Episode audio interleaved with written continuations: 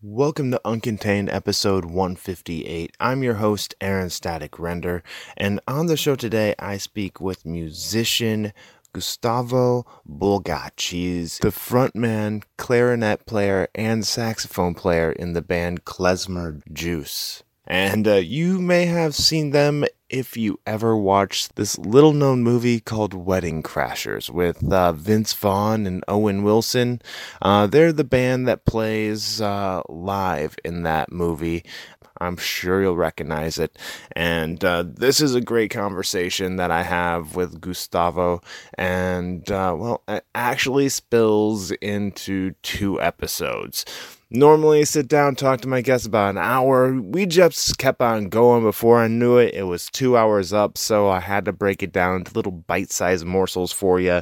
Uh, we talk about him getting started with an Elton John figure of uh, of of South America, which uh, he calls Eltano Jano, just uh, a little alias there for you. But then he talks about playing once he got uh, but after a while he became he became a member of the International House of Blues Foundation Band, which uh, you know served as the house band for a lot of musicians that came through and needed a band to play with them.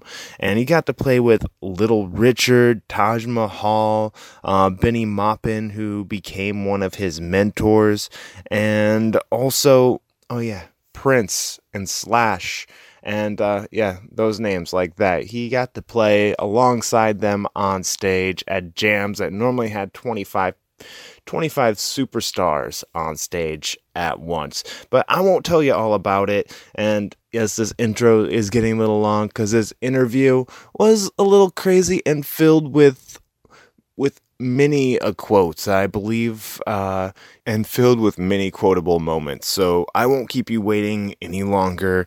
This is part one with Gustavo Bulgach of Klezmer Juice right here on Uncontained. Great. Thank you very much for having Aaron. My last name is Bulgach like the uh, writer Mikhail Bulgakov, but get the off off. I learned my lesson and I uh, changed it into Bulgi. Bulgi? And so it yeah, it's easier because it's a long story. But long story short, uh, we are every member in my family is being called by their friends for the last name. So every one of us okay. is Bulgach. So when they used to call on my home phone, and pick up the phone said hey is bulgach there and it's and said which one of them? There are five of them.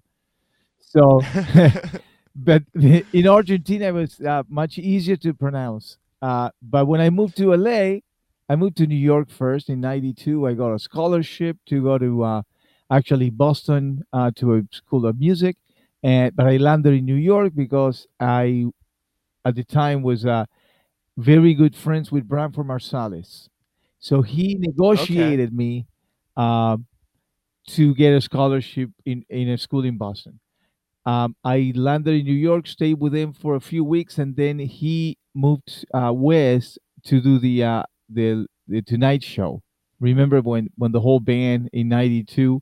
Anyway, so yeah. I I ended up living with another friend named Paul in New York and having a great time. So when it was a, a time for me to, to move to uh, Boston for, to go to school, I just moved to Boston. It just was not really happening. It wasn't happening. So I came back um, a few days later. So I show up to my old roommate's Paul's uh, house, and he said, "Wow, what what are you doing here?" I said, "I I I had to come back to New York," and he said, "Um, how how long were you in uh, in school?" And I said, four days." And he four said, days. You made that decision quick. And he said, four days too many. But not because of school. I always believed in education, but to me, education, especially in the arts, comes in uh, in two ways. One is through education uh, and the experimentation of that education, meaning you know you go to uh, music school, you play all day long, and you experiment with other people. You you play things, you arrange things. That's beautiful but also from yeah. experience, which is the most crucial thing. I am a big believer of uh, rescuing that experience. not only of your own experience, but if you're really smart, you rescue other people's experience and you learn from that, which is the ultimate uh, um, conclusion of every endeavor to learn something, right? Even in a hard Yeah. time, you, you, you have to force yourself to learn something. And for example, uh, I was born in Argentina and I play in Argentina um, um, almost uh, out of being a teenager. At, at 18, I, I was already playing, uh, but I got hired by a, by a singer like Elton John, right? A singer songwriter with a piano and a band. You got hired by Elton John? No, by somebody like Elton John of Argentina to get you a perspective Okay. of who that person was. And Okay. and I was like, the Argentinian Elton John. Gotcha. Elton John, Elton, Elton John.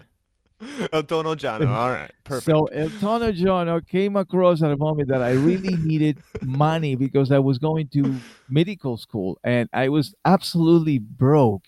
And uh, music already saved me once, but uh, at this time when this situation came across, it really saved me because I didn't want to drop um, all my artistic side and just enjoy, you know, medicine and, and so I, it, it was always on that edge of the sword right? I always skate on the edge of the sword. And okay. the edge of the sword is uh, you know when you get used to it it's very nice. You know you don't need any drugs. You just you know right on the edge of the sword that's all the drugs you need because it's so uncertain. So and i ended up uh, playing for this guy in argentina for like seven years uh, well dropped cool. out of uh, medicine and got into psychology and finally dropped out of uh, school altogether because uh, school is is way different and, and and at that moment in argentina was highly politicized and i have no political inclination um, a, a highly humanistic inclination but uh, I, I have no favor to anybody so um this el tono Giano, right Elton El John. Tono yes. Giano stayed me and, and taught me a lot because I thought, well, here we go. You know, I am uh, 18 years old and I got to go on tour with this guy and whatever. But we barely worked because he didn't have a, an album out. So he started saving money from the little shows we had and and put out an album. And that album got like four songs in the top 10 in Argentinian charts at the time. Oh, Yeah, so we went from no gigs to like 120 gigs a year. So it was justified to drop off out of anything else and continue with this, which is a very nomad life. Um, but you know, at 20, you know, from 18 to 20 something, it was fantastic. You know, it was great. I learned a lot. But at the same time, I was coming back home to uh, continue with my education in, in, in terms of like um, uh, not going to school, but going to private lessons with, with teachers that became mentors Okay. more than just teaching. You know, one thing is to go to a teacher, another thing is to really find a mentor, somebody you want to look like, in, in, not in terms of the appearance, but how you want to sound like, how you want to behave like. Uh, this person was really strict, and El Tono Jono was even more strict. So anybody Really? thinking like I was like, you know, sex, drugs, and rock and roll, is looking south because to us was you know the most extreme um, and and profound this self-discipline uh, experience because you had to get on with the program. And this El Tono Jono did not like even tobacco cigarettes. So imagine what comes if he will find. So anyway he became really popular we became very popular and what happened was we had more responsibilities why because let's say I'm drunk at a bar and I break Yeah. into a fight. The police comes and gets me. They don't get Gustavo Bulgach, this whatever. They get the saxophone player from El Tono Jono. So El Tono Jono had this la- zero tolerance law. And I have learned so much. Everything to me was amazing because I I started at the same time going to a really great music teacher who taught me not only saxophone, clarinet, and flute, but also uh, life and and re, uh, forwarded me to or referred me to a piano teacher that also taught me arrangements and and piano. So i was getting my my education as much as i, I was getting you know the mentorship from these people. So i was really you know living a very exciting stuff you know? Yeah. very exciting you know investing my money and asking my dad for loans to get more saxophones and stuff that i needed so uh, when El Tono Jono uh, hired me, I only play alto saxophone, but very shortly after, we made a deal that he will pay me more money if I bring more saxophones. So I ended up playing keyboards, electronic saxophone or the EWI, uh, alto, soprano, and tenor saxophone, and flute. Electric saxophone? you know that, like- that controller, that EWI thing. So I was playing keyboard, and I also play keyboard sounds with the uh, with the uh, Win controller. That in the Okay. late '80s looked very nice, and and and and and to me it was fantastic. I was, you know, I just walk into the band with one instrument, and and in in no more than maybe two years, and within two years, I started bringing more and more instruments, and I was enjoying it. I don't care if it, you know people thought whatever, and we had a great time. Everything was great.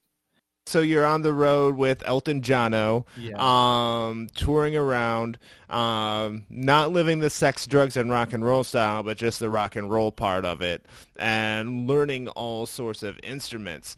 Uh, so how long from when you were with Eltano Jono until uh, you uh, started up uh, Kelsmer?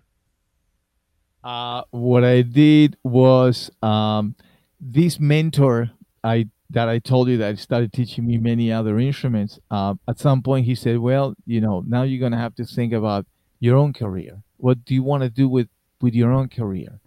You know, this opportunity of exposure is great, but you know, it's it's it's just exposure. It's like you know, we call it like footprints in the water. Like it, it, it just really does not last for more than what it is. So when when you step on water, you know, is at the moment you step on water is is over. So you need to create another footprint and so forth. And and we had um, I'm gonna share with you and with everybody something that is right. to me a very uh, important motto.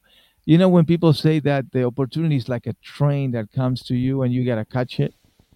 Yeah. Oh, that's true. But according to my mentors, the train comes at 500 miles an hour.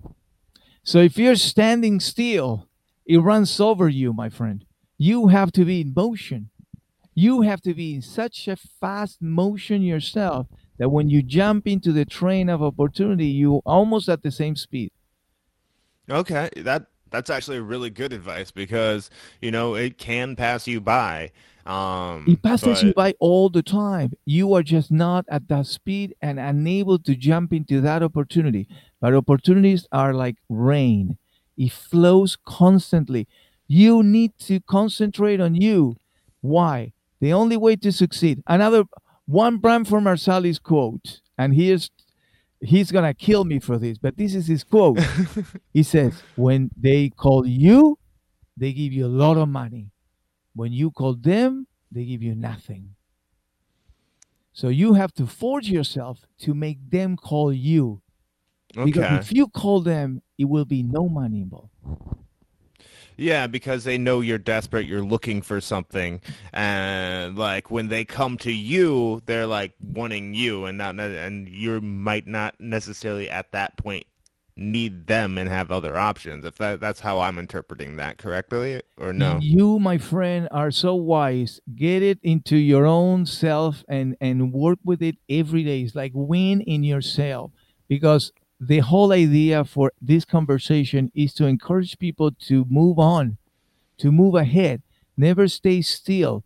Uh, this this art form of anything you want to manifest in your life, performing. Let's talk about performing.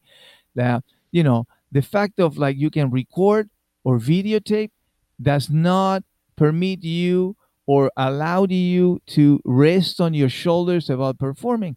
Performance has to happen all the find another venue to perform again and find, you know, a place that will give you, you know, four Thursdays in a row to perform. But do never stop performing. Why? because you are changing all the time, but only changing when you perform. The other thing Yeah. is just in your head. You're saying the only time you really have growth is when you're out there doing it, not just thinking about it. Thinking about it is fantastic, but it's uh, step number one. Then the action has to follow.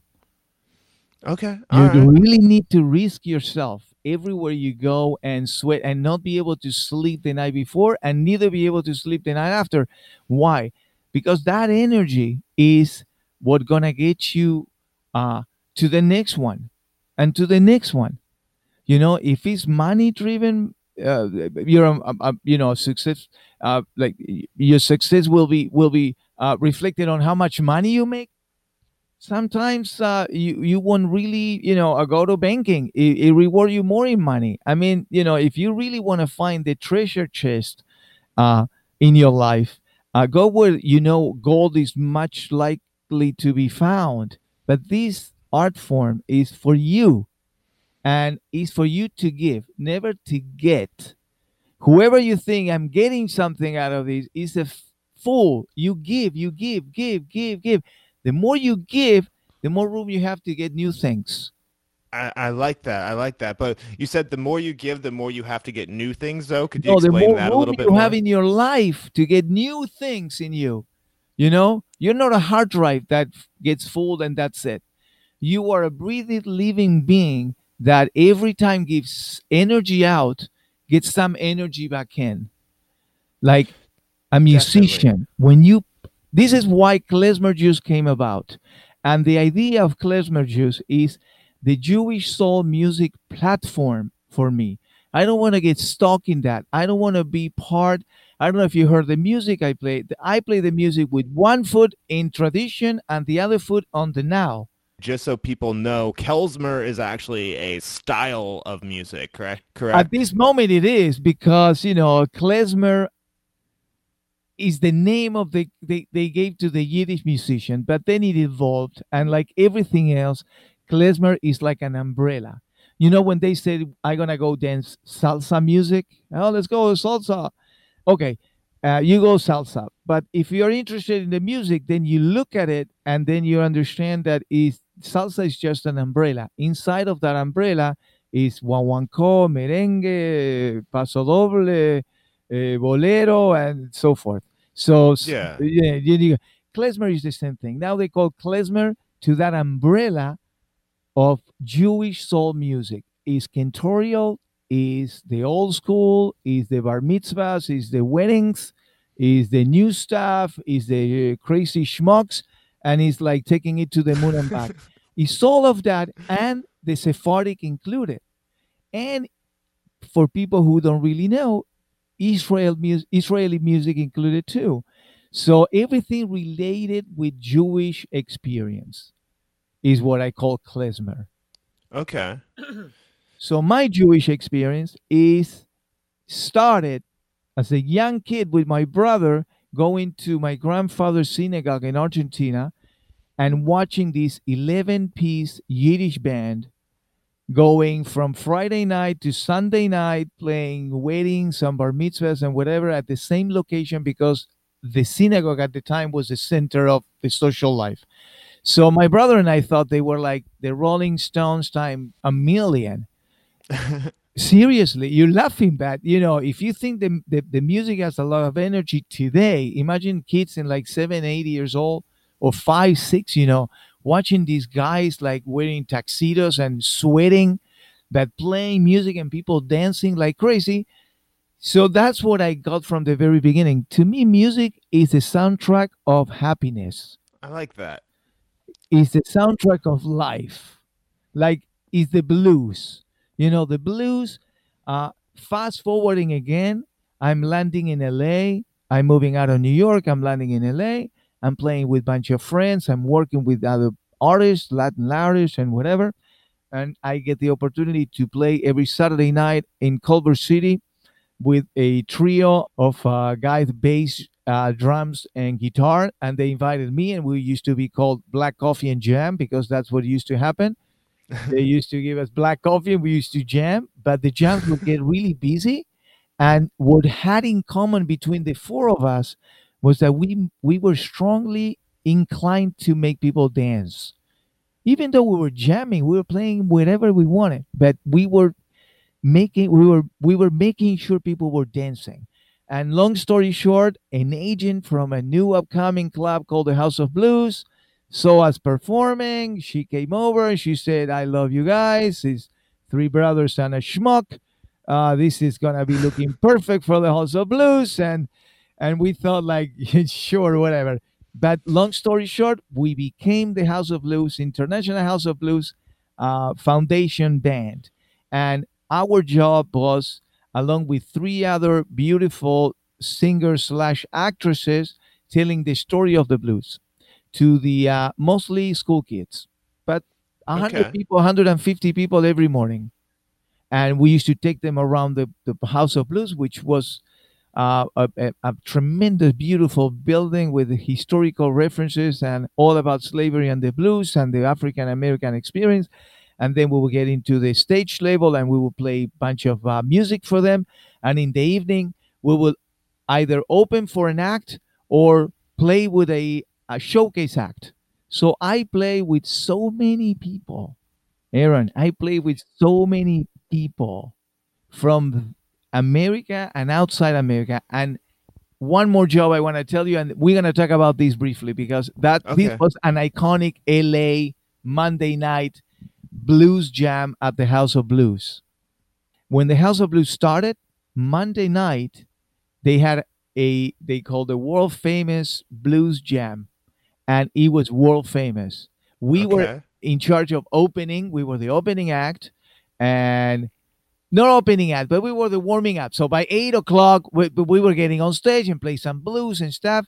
And by nine nine thirty, uh, either Dan Aykroyd or anybody from the Blues Brothers would come on stage and start entertaining Oh, and cool. people started signing up for the jam and the jam would go along with like slash and i call like johnny guitar watson Slash played with you played with Slash. we were in the same stage at the same time for many mondays but what happened was this as as many more famous musicians will get on stage taj mahal and many many many others Didn't you play with Little Richard too, or something? yes too? i play with little richard Man, I will pay money to play again with Little Richard. What an experience.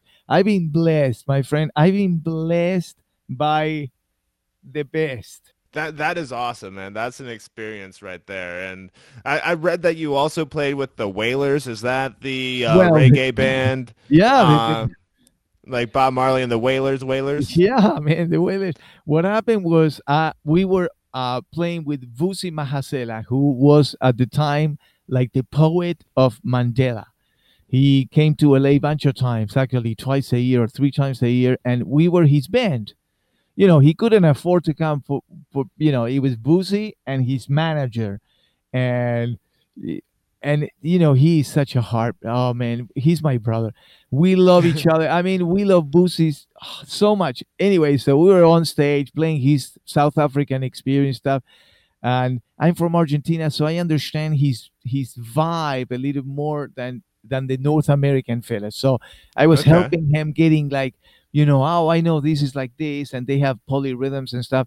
And it was the band was really cooking. So we had a date where we were, uh, I think we were opening, and then it was the Wailers.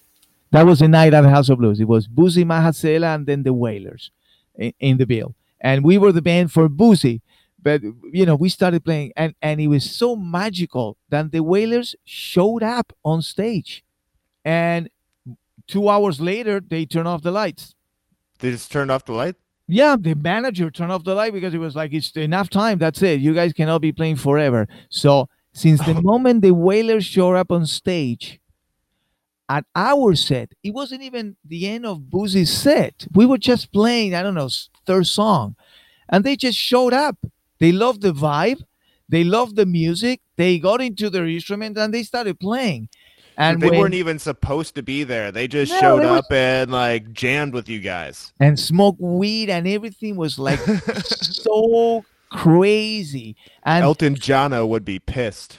Elton John will be firing me on stage, but this is a completely different moment. And I wasn't generating anything. I was just like out because I see people coming on stage. And at that point, I worked for the House of Blues so much that I'm used to it. I'm used Yeah. to people invading stages. Why? Because Prince will invade the stage and he will beg you to give him an amp so he can play. So I will take him to a um a, a gear room we had. We had a gear room, and I say like, which one of these amps you want, Mister Prince? And he said, I like your accent. Where are you from? So like, we talking about amps, and he said, I like that amp. Can you give me that amp, that Fender amp? Of course. And I would grab it and I said, by the way, I'm from Argentina and uh, and you're such a badass. Like he said, Oh, I went to Argentina twice. I said, I know, we'll talk about that later. And I will plug his amp on stage and assist him and walk out of stage. And Taj Mahal will come and say, like, how come he's upstairs and I'm not on stage? All right, come to the gear room. Uh, I go, which amp you want? I want that amp. Okay, get the amp. And at some some Mondays we'll have like you know 25 people on stage doing Wow. all kinds of between players and singers, and it was massive, massive. It was so much fun. When that went away, it went away into another club, which I couldn't follow up. I don't know what happened, but it went into another. There was another club that started hosting the same kind of thing, and it was just like you see the brotherhood. You see that, and this is something that you should be proud of, and and we should all practice. I met so many people in my life. Little Richard is one of them, and so many, so many, so many. But the ones that struck me the most are not because of their artistry, but it's because of their humanity. They're the best people. I went into the bathroom of the third floor of the House of Blues one one night. It wasn't on a Monday night. It was another night that I was there, and I went to the bathroom. And Joe, the bathroom guy, was supposed to be there. And he was there with two other brothers and Mick Jagger, smoking a joint. What? And I go like, "What? What, Joe? What's going on?" And he looks at me and he said, "Yeah, I know. We all gonna get to jail." And Jagger turns around and he said, "You okay? you're smoking after?" I was like, "What?" And you know, it's just one of everybody. Seriously, That's amazing. not only that, uh, so many stories like that that people strike you to the fact that I met with so many, but today's mentor of mine, my big mentor in today's life of mine, is a wonderful musician named Bennie Maupin. And Bennie Maupin is not only an extraordinary woodwind player who played in the album, for example, Bitches Brew with Miles Davis.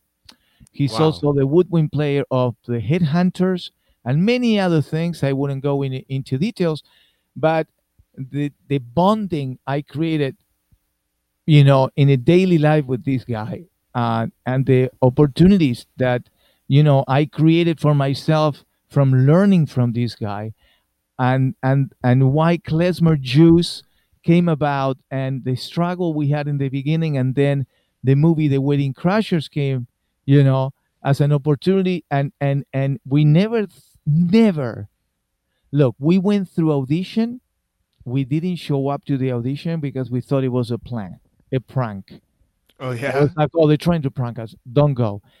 They called me and they said, Where are you guys? We'll take somebody to film you wherever you are. So our audition reel for the movie The Wedding Crusher is in front of my garage. Really embarrassing. But we thought it was a prank. So we played the, you know, the prank and then they then they called me and they said, We really want you guys in the movie uh, no, they said we really want would like for you to play the version of the Hava Nagila and uh, give me a budget, and we went into that. So I I was still thinking like this is a prank because they never offered me real money. They said we'll take care of all the expenses. So choose the best studio, choose the best musicians, you know, burn the money there. Just order the most expensive meal. We will not give you much money after, but we'll give you all the money you want for production.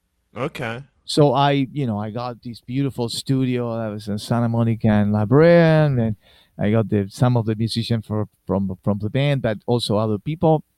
And uh, when we went to recording, we were recording. Of course, Hava Nagila for us is like, okay, let's get drunk before, during, and after, right? And play like you know, inside out and whatever. So to look good, I told the musical supervisor uh, of the movie that we're gonna give him like three or four different ideas in tempo and and expression, and they choose whatever from slow to fast. Oh, great, great! And then we give you a rendition of the whole thing from fo- slow to fast. All right, so we play slow, great. We play medium tempo, great. Uh, let's break for uh, dinner. All right. So this guy says, uh, "Look, uh, the director is coming." He wants to come to the session. It was like, great. You know, it looks like, you know, pranks, prank, prank. You know, Yeah. bring him another. Pr- we were, if you will see me, you will be like, you idiot, wake up.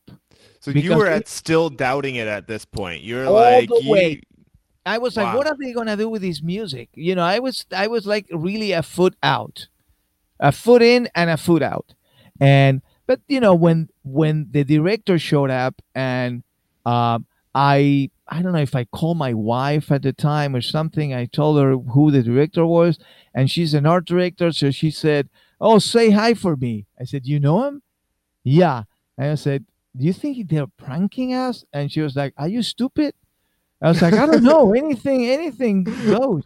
And she was like, I, I don't think he's into that. He's into commercials and movies, but I don't think he will do anything like it. I said, okay. So I was like, you know, when he showed up, he was like a guy maybe 10 years older than we were. And he showed up with two guys who were ended up being the lawyers of uh, New Line Cinema. And he came and uh, we were finished shooting and we played the other versions of three, four more versions of the Hava Nagila we followed whatever he wanted to do. We did something uh, in suggestions. We were all uh, hugging each other and kissing each other. And he takes me to the side and he said, I got to be honest with you. I said, he comes to like, I wanted to prank you, but now he's too nice. And he said, I want to invite you to the movie. I said, What do you mean? I said, I want you to be in, on camera. oh, I said, "What do you mean?" And he said, "Well, to tell you the truth, I was coming to see like you know Hasidic people with the beard and the and I see all hipsters, and you guys play so nice, and this music is so nice, and it got me so many images in my mind. I want you guys to be in the movie. Fantastic!" I said, "That's the fucking prank I was."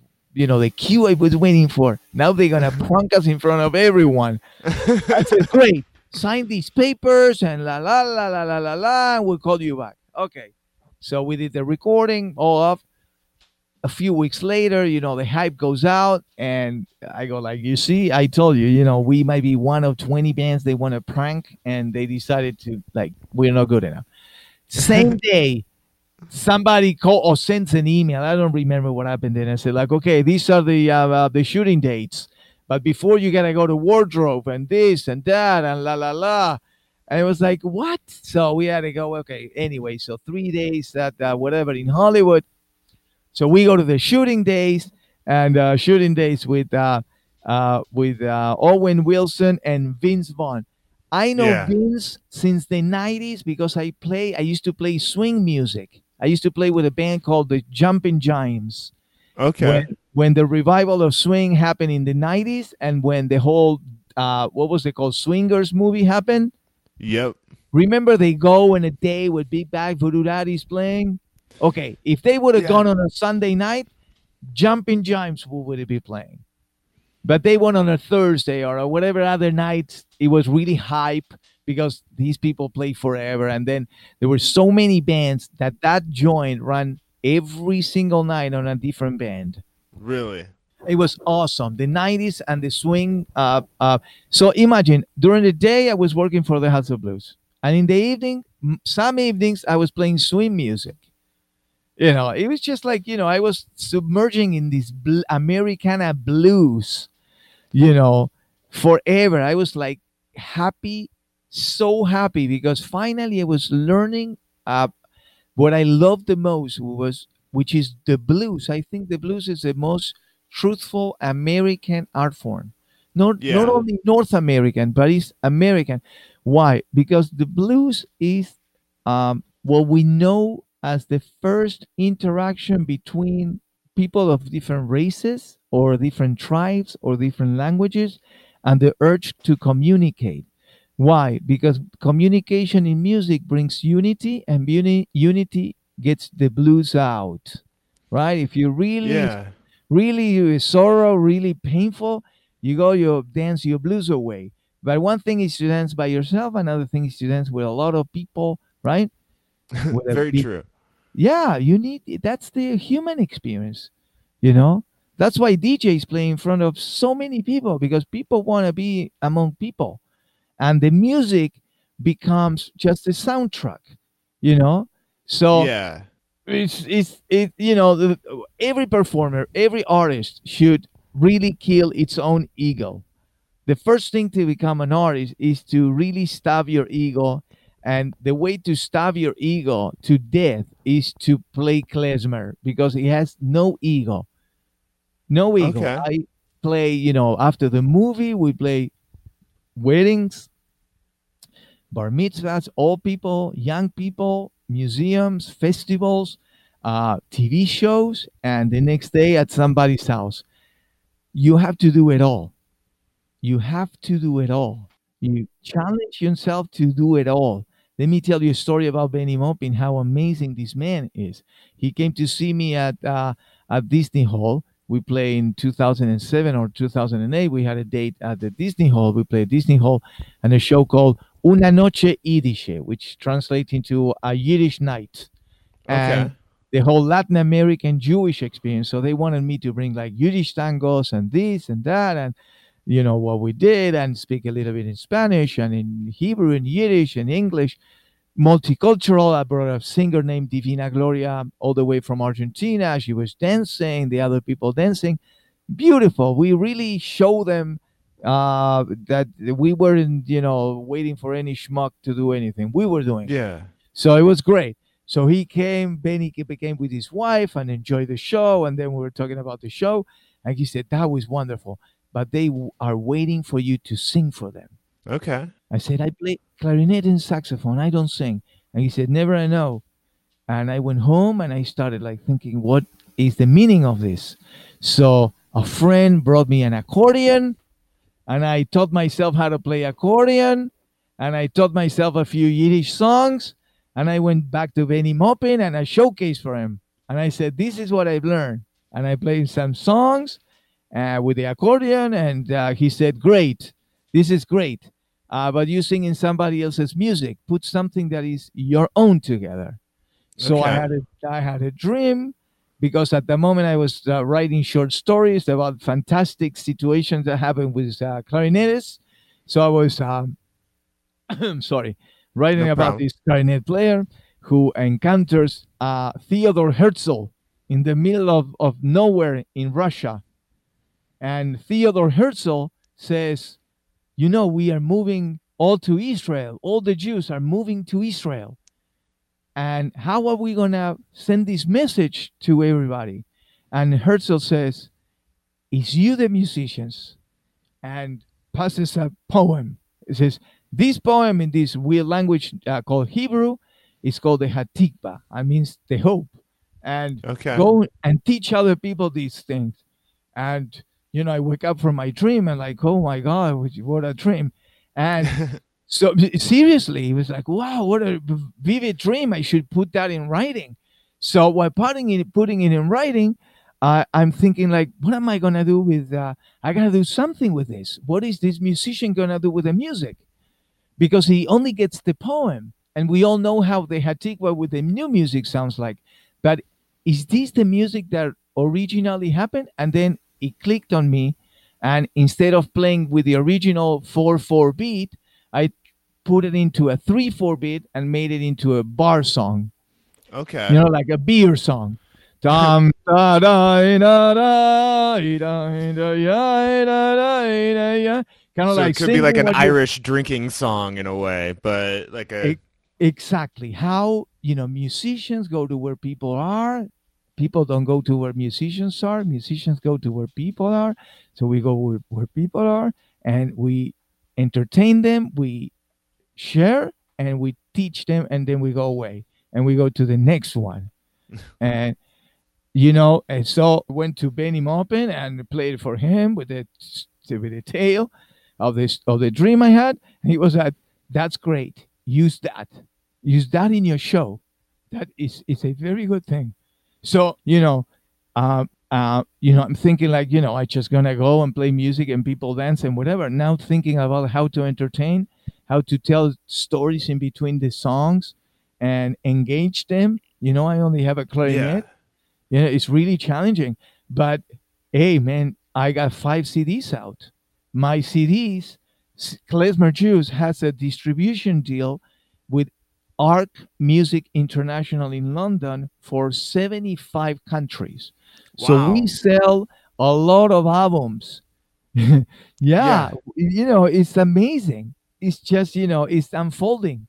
You know what I'm saying? It's just unfolding. I see it unfolding, but again, to me, my experience is this. When you see the rainbow in the waterfall, yeah. don't concentrate on the rainbow because the rainbow is the effect of the flash of water. The important thing is to flash the water. Is the water flow makes the rainbow. It's not the other way around. You need as again, you know, you, you need to push yourself as fast as you can to jump into these opportunities, you know, and push other people to run faster and to and to, and to get into a, a very focused uh, artistic thing. And then if you need to go sell shoes from nine to five or work in a law firm from nine to five, challenge yourself and flip it around because nothing happens overnight.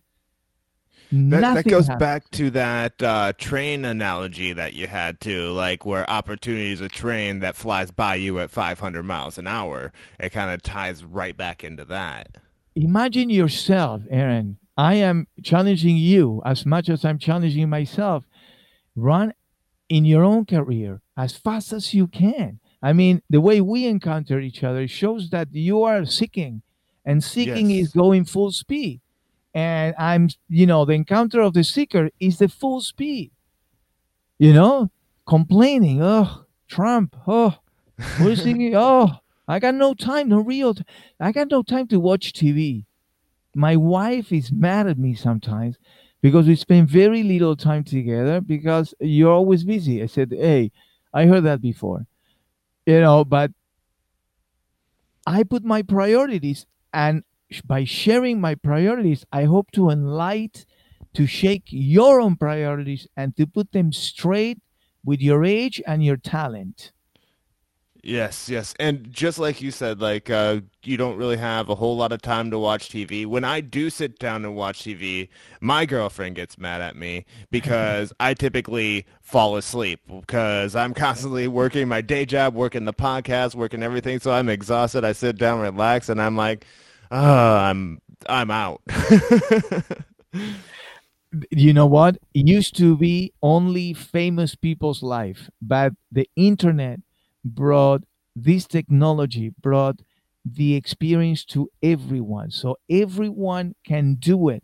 When i was 18 years old when i was 20 years old before leaving argentina i got so many projects coming to me as you're gonna be the next latin kenny g you're gonna be the next king of uh, cumbias. You're gonna be la la la. But all came through A&Rs, all came through people who uh, had positions in record companies uh, or record labels. Nothing was independent. You know, yeah. you would have to work for a big guy, and I would have to be an artist of a company for us to do this. This is the human experience in terms of encouragement. That's why it's so controversial because you wake up in the morning and you only thinking about scratching your ass and you watch everybody on Facebook already up and running and people posting shit. So you go like, okay, what's my option? Complaining or getting up and doing? So getting yeah. up and doing is so unused to, is so unused to that now get up and do something. I watched these girls, uh, you know, uh, on uh, on a YouTube video. Somebody showed me this girl that's this very quiet shit, you know, like very quiet stuff. I was like, what is that? Nothing. It's just quiet. It's that if you want quiet, lower the volume, you fool. But they just want quiet from the source.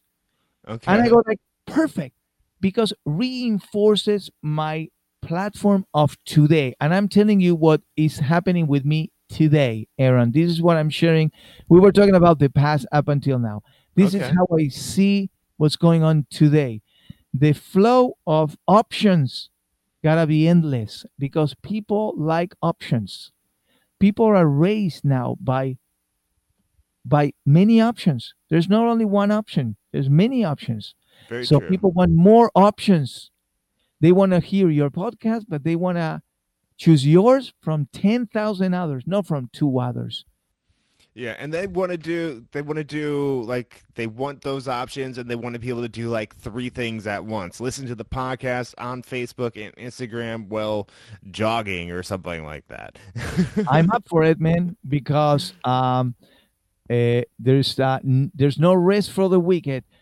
Now, if you think what they like in the 80s is what they like today, you're wrong. If you think what they like in 2018 is what they like today, you're also wrong. If you think you know what they like, you're wrong. Because constantly seeking is what gonna get you into swimming and non sinking. Because part of your artistry belongs to them. You have to give it to them. It's for them, it's not for you. And that energy, then master that energy because it comes right back at you.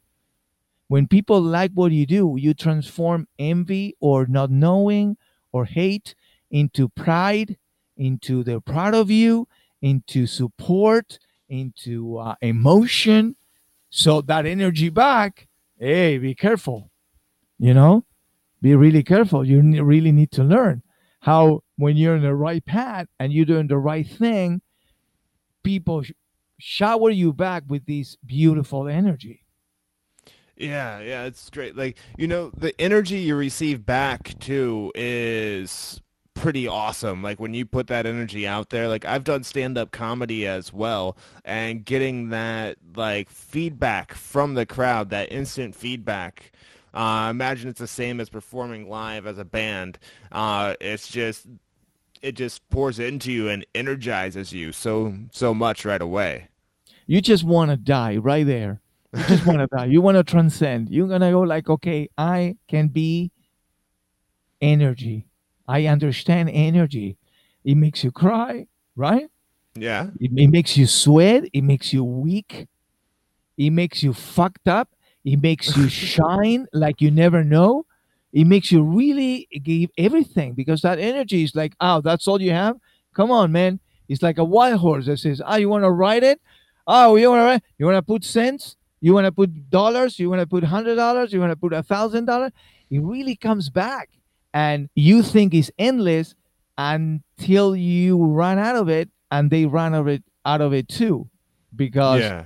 if you can maintain that, you know, and boom, boom, boom, boom, like I've seen, you know, Little Richard, for example, you know, to me, he was like a guy uh, uh, made out of light with with the age and and uh, the performance was not matching. I mean, the physical body of the guy and his age and the performer were a complete different person and and and what I what I witnessed on stage with him was something that now I demand to myself. Let me tell you the experience. It Okay, yes, please share. It- this was the very beginning. You know, the House of Blues ended up having different different uh, houses in different towns. So Yeah. was one in Boston, one in New Orleans, in Chicago, LA, and then they opened different ones. But you know, those were the ones that they were, and one somewhere else in Texas somewhere. I don't remember, but those were the four or five ones that they, at the time I worked for them, they were uh, all connected. So they were experimented with broadcasting. So what they were doing is they were using the phone lines to broadcast the show in LA to different House of Blues in different parts of the country and timing the delay. You know, it was an experiment, but they needed Yeah. a show. So they needed a big, you know, House of Blues. Who we're gonna broadcast, you know, nationwide to all, the- you know, in this new telephone thing, whatever. well, let's get, you know, uh, Little Richard. And Little Richard said, okay, yeah, fine. I go, you know, I do a 40 minute show, no problem. So when they told him that, you know, it has to be with a band, he was like, okay, but I'm not to bring my band. And he said, no, we're to provide you with the House of Blues uh, band, with the house band. Oh, great. Uh, they would like to uh, rehearse with you if, if, if it's possible. And Little Richard answers, if any musician has to rehearse my music, is in the wrong business. Why would he say that? Because he's Little Richard, man. If you don't know how to play Tutti Frutti or all the songs that Little Richard plays, you don't know anything. Fair enough, fair enough. I thought that's where it was going, but I wasn't exactly. Sure. He said, like, I'm Little Richard. You should know my songs. It's like, you know, it's like playing with, with Paul McCartney Beatles tunes. He's not asking you, hey, dude, do you know this song? He starts playing because he's assuming you know the song. So Little Richard too. So what happened was we had a crowd in LA and a crowd in different uh, House of Blues uh, venues uh, all over the country, and uh, we warm up the the the the, uh, the event by playing a song or two songs, and then he walked into the stage. At that point, we had never seen him before, so we meet him on stage. He comes on stage and starts banging on that piano like is the angel of hell, man. I have never seen anybody playing and singing and putting everybody on their feet, and the energy was flowing. It was like saxophone solo, and I would play a solo, and he would come back, and he would guitar solo, and this and that. 40 minutes of non-stop madness, which I was elevated to the seventh heaven for sure because it was amazing and at that point i worked for the house of blues for long enough so i knew different people and i had experience playing with other people. So i know when the music elevates you and elevates to a point where it's so engaging that when we finish i had the rush to keep on going so we begged his manager to go and shake his hand. Let's please go shake his we brought a, a, a photograph camera. We were all excited like man, we just played with little Richard, and this man was bad ass, bad. And it was like, dude, we were crying. He was so good. We were hugging and crying. It was like, dude, go and talk to the manager. We need to meet with him. And he said, of course, come on, come on, come on up. So we That's went awesome. up to his uh, green room, and he was the nicest guy. And he said, you know, he's been a long time since I haven't played with a white boy. And I said, What about a white boy from Argentina? And he was laughing and we were hugging, took pictures. he signed up a bunch of, I don't know, give us gifts, a, a, huge hug, a group hug. And he said, You guys are amazing. Never give up. Never give up. This is Little Richard. Never give up. I and, love that, man. Oh, man. Oh, oh, man. I love when the people you like idolize or look up to are as cool as you hope they would be. Beyond, beyond. That's beyond. even better. they go beyond. They you you then want to be like them. Then you go like I want to be like this guy.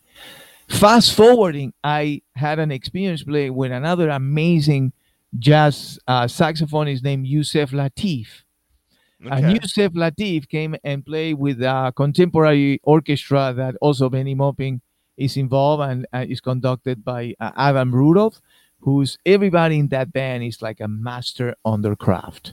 So he collided all these amazing people and through grids and cues conducts this out of space music that is amazing. And we had Yusef Lateef as a guest soloist uh, one season, and he came and I spent a week with him.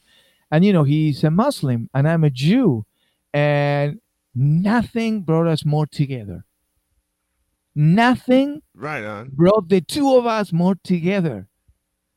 Uh, I don't know. I felt like he was my dad, my grandfather, my brother. He spoke with me. He said, "Ask me any question." I had a list of questions related with music that all my friends gave me to ask him about like harmony and melodies and experience. So such a heart, such a heart. Uh, such a. I told him I said I want to be your disciple, and he said, "There's no such thing." There's no such thing. Carry on. Do what you do is very precious. You're a Jew, you're a South American Jew. That has tremendous value. Tremendous value. Use it or you lose it. Yeah. And you want to be a waste. Who wants to be a waste? You want to be a waste? I don't want to be a waste. So, so many times people said to me, Do you want to be a waste? Don't do it. Do you want to be productive? Do it. You know, so many people, I mean, support is greater than salary. I actually really like that. It, of course, you need to have a little bit of salary uh, along with the support, but Don't worry, support goes beyond. Support, if you think I'm doing this for support, not for salary, the money will come tenfold. Don't worry about the money because the money is the excuse to stop everything. Right? It stops Yeah. everything. Okay, now let's go to Vegas. We don't have any money. We are not going. Yeah? As simple as that. be a short or no fun trip in Vegas with no money. Mm, exactly. If you don't have any money, uh, you cannot manifest what you want unless you're completely out of your mind or you have tremendous support. So strive for support. You know, you know when you are as old as I am, you you you lose your core energy and you will have to to to milk energy out of your other sides of your life. And and you will miss those good old days. But it doesn't matter because you gain more experience. So now you can relay on experience. And your experience is tremendously important. Yeah. tremendous. Now you want to be really wise? Absorb other people's experiences like your own Yes, definitely. Like learn from other people's successes and mistakes, right? Like instead of having to touch the burner to find out it's hot, be like, "Hey, Steve over there, he touched uh he touched the burner and got blisters all of his hand. I'm not doing that." in every single lines. level has to be the same thing exactly if you really learn the basics by observation and experience why you don't trust that? Because we don't trust ourselves in that core. Okay work on that trust whatever it is. Is talking is singing is playing is writing is communicating. Is all of the above. Don't cut short. Uh, you know no one will shine your own life more than yourself. You know what i'm saying? Yeah. no one will do anything more than would you do yourself for your own life.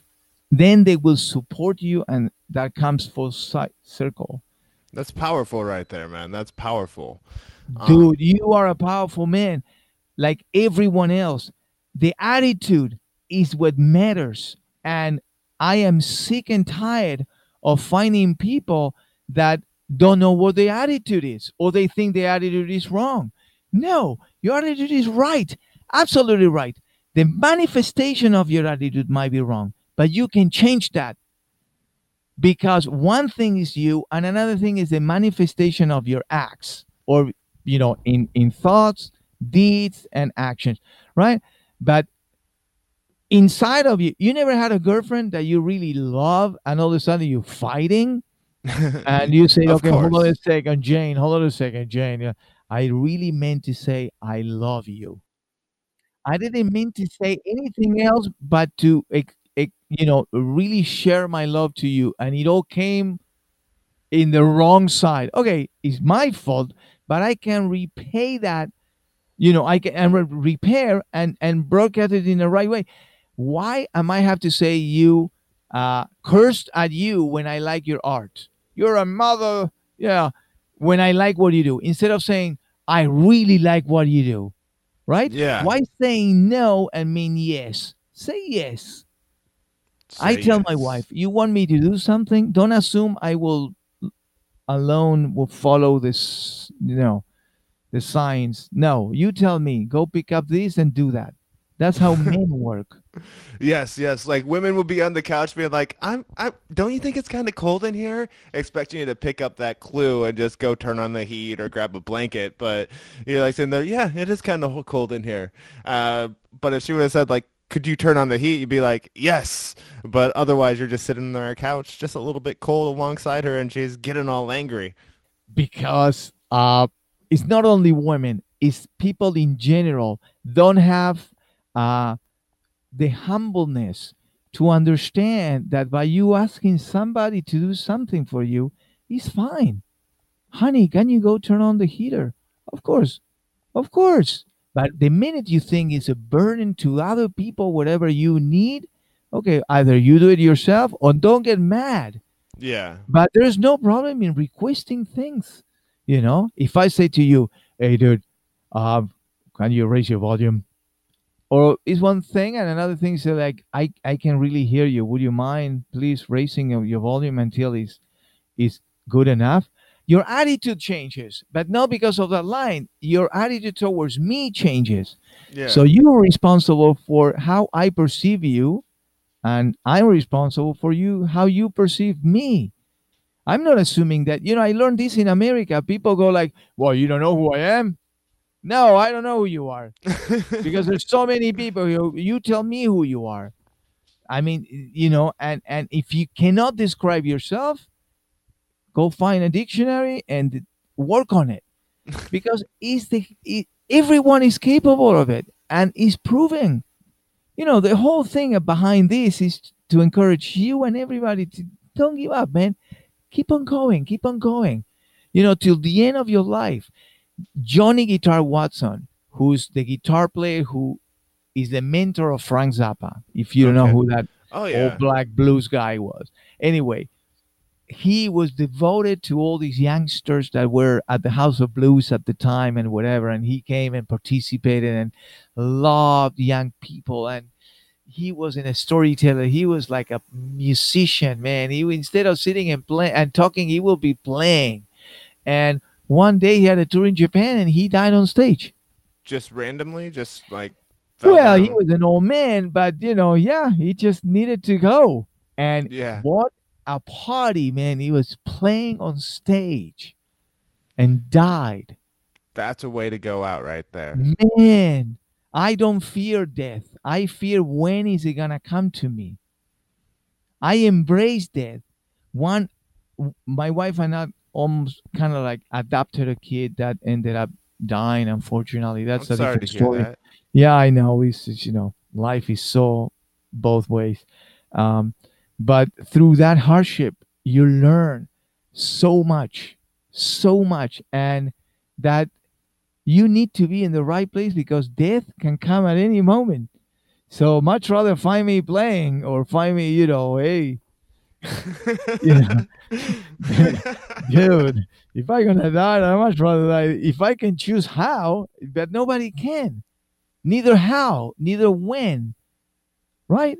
yeah, definitely. You know that. Uh, you know we are not empowered to the end. We are empowered all the way up until the end. Right? You married the hottest chick in the world. You're up there. She loves you, adores you. Then you married another one that is even hotter because the two of them love each other and they love you and they, they you love a third one and then you end up with six women who are like you know your life itself and then you die right yep, that, Hey. that's gonna happen. it's gonna happen right yes. or one day they you don't have to die they come and they say you cannot go along with this anymore. They'll go away one second to the other. They'll walk away out of your life. Yeah. it's like dying right? You get you know when my first girlfriend broke up with me i couldn't sleep for days That's always the until the- worst one.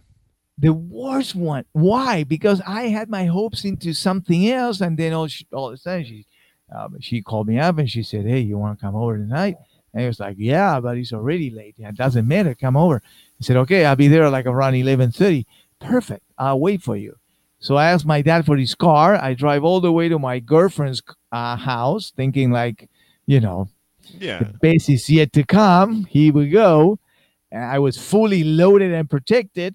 I walk into the house, you know, going into A for sure, and she starts crying, and I was like, "Oh my god, is that happiness or sadness?" I said, "What's wrong?" And she said, "It's not you, it's me." And immediately I was like, "What?" Yeah. Hold on a second. I got a six pack of beer. I got a six pack of condoms, and I'm like three tapes and CDs to spend the night. What do you mean it's not you, it's me?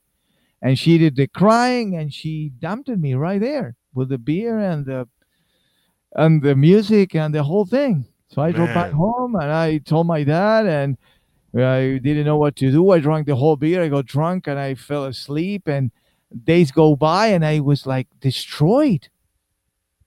Completely destroyed. And my music teacher said something that, you know, since that moment I took everything really like it is. He said, There's a lot of fish in the water. Yeah. There, that is a very true statement. And I go like, you know what? You're so wise. Because hope is in the future. And to understand that something is done makes you hopeless because you have to go through that kind of like, hey, you know, mourning, whatever. But you have to raise the banner of hope to the future because hope is in the future. And he said exactly what I needed to hear in order for me to reload you Yeah. know, and go like, okay, I already cried enough, and boom, you know, I continue moving along. Then I took everything else without the weight of the ego, without the weight of uh, personal, you know, attack. You know, when when your girlfriend's parents hate you, it's not that they hate you, Aaron. They hate you. You look like a nice man. They don't hate me. They hate who you are. yeah. I'm not a fighter. You know, everybody, uh, you know, somebody that I got a place in your heart at least for 40 minutes or a year, whatever it is, it has to stay there. You know, you just embrace, you know, open the, the doors of your heart and turn. This is what, what I did with my dad. And this is another profound experience I had. I was not getting along with my dad. Not Okay. at all, you know, not at all. And that, you know, really, uh, really put me into a very unhappy thing, you know, disconnected and not respecting and not taking, you know, and until Bennie Maupin said, well, you can learn for what to do and you so you can learn for what not to do. So maybe your dad's example is another option that you have in your hand and you can use it that to discard you know that your dad is an asshole with uh, with you. Okay be nice to your own kids. Uh, your dad never give you money. Be generous to your own kids. You know it's an option. very true. exactly. So your dad has to be on top of the list even of the list of what not to do. So when i put my dad on top of the list i saw him shining and i see the value in this man's life and I started connecting with them and understanding that if we are not connected, it's 100% my responsibility and 100% his. But my 100% has to be covered. So I started calling him and connecting with him in a way that we were talking about the weather. Who cares? The fact that I was able to talk to him for three minutes, two minutes, five minutes, you know, is to me valuable because he would tell me more stuff that I can put on top of the list of things what not to do. Yeah, definitely, man. Definitely. Uh, learning by example right there.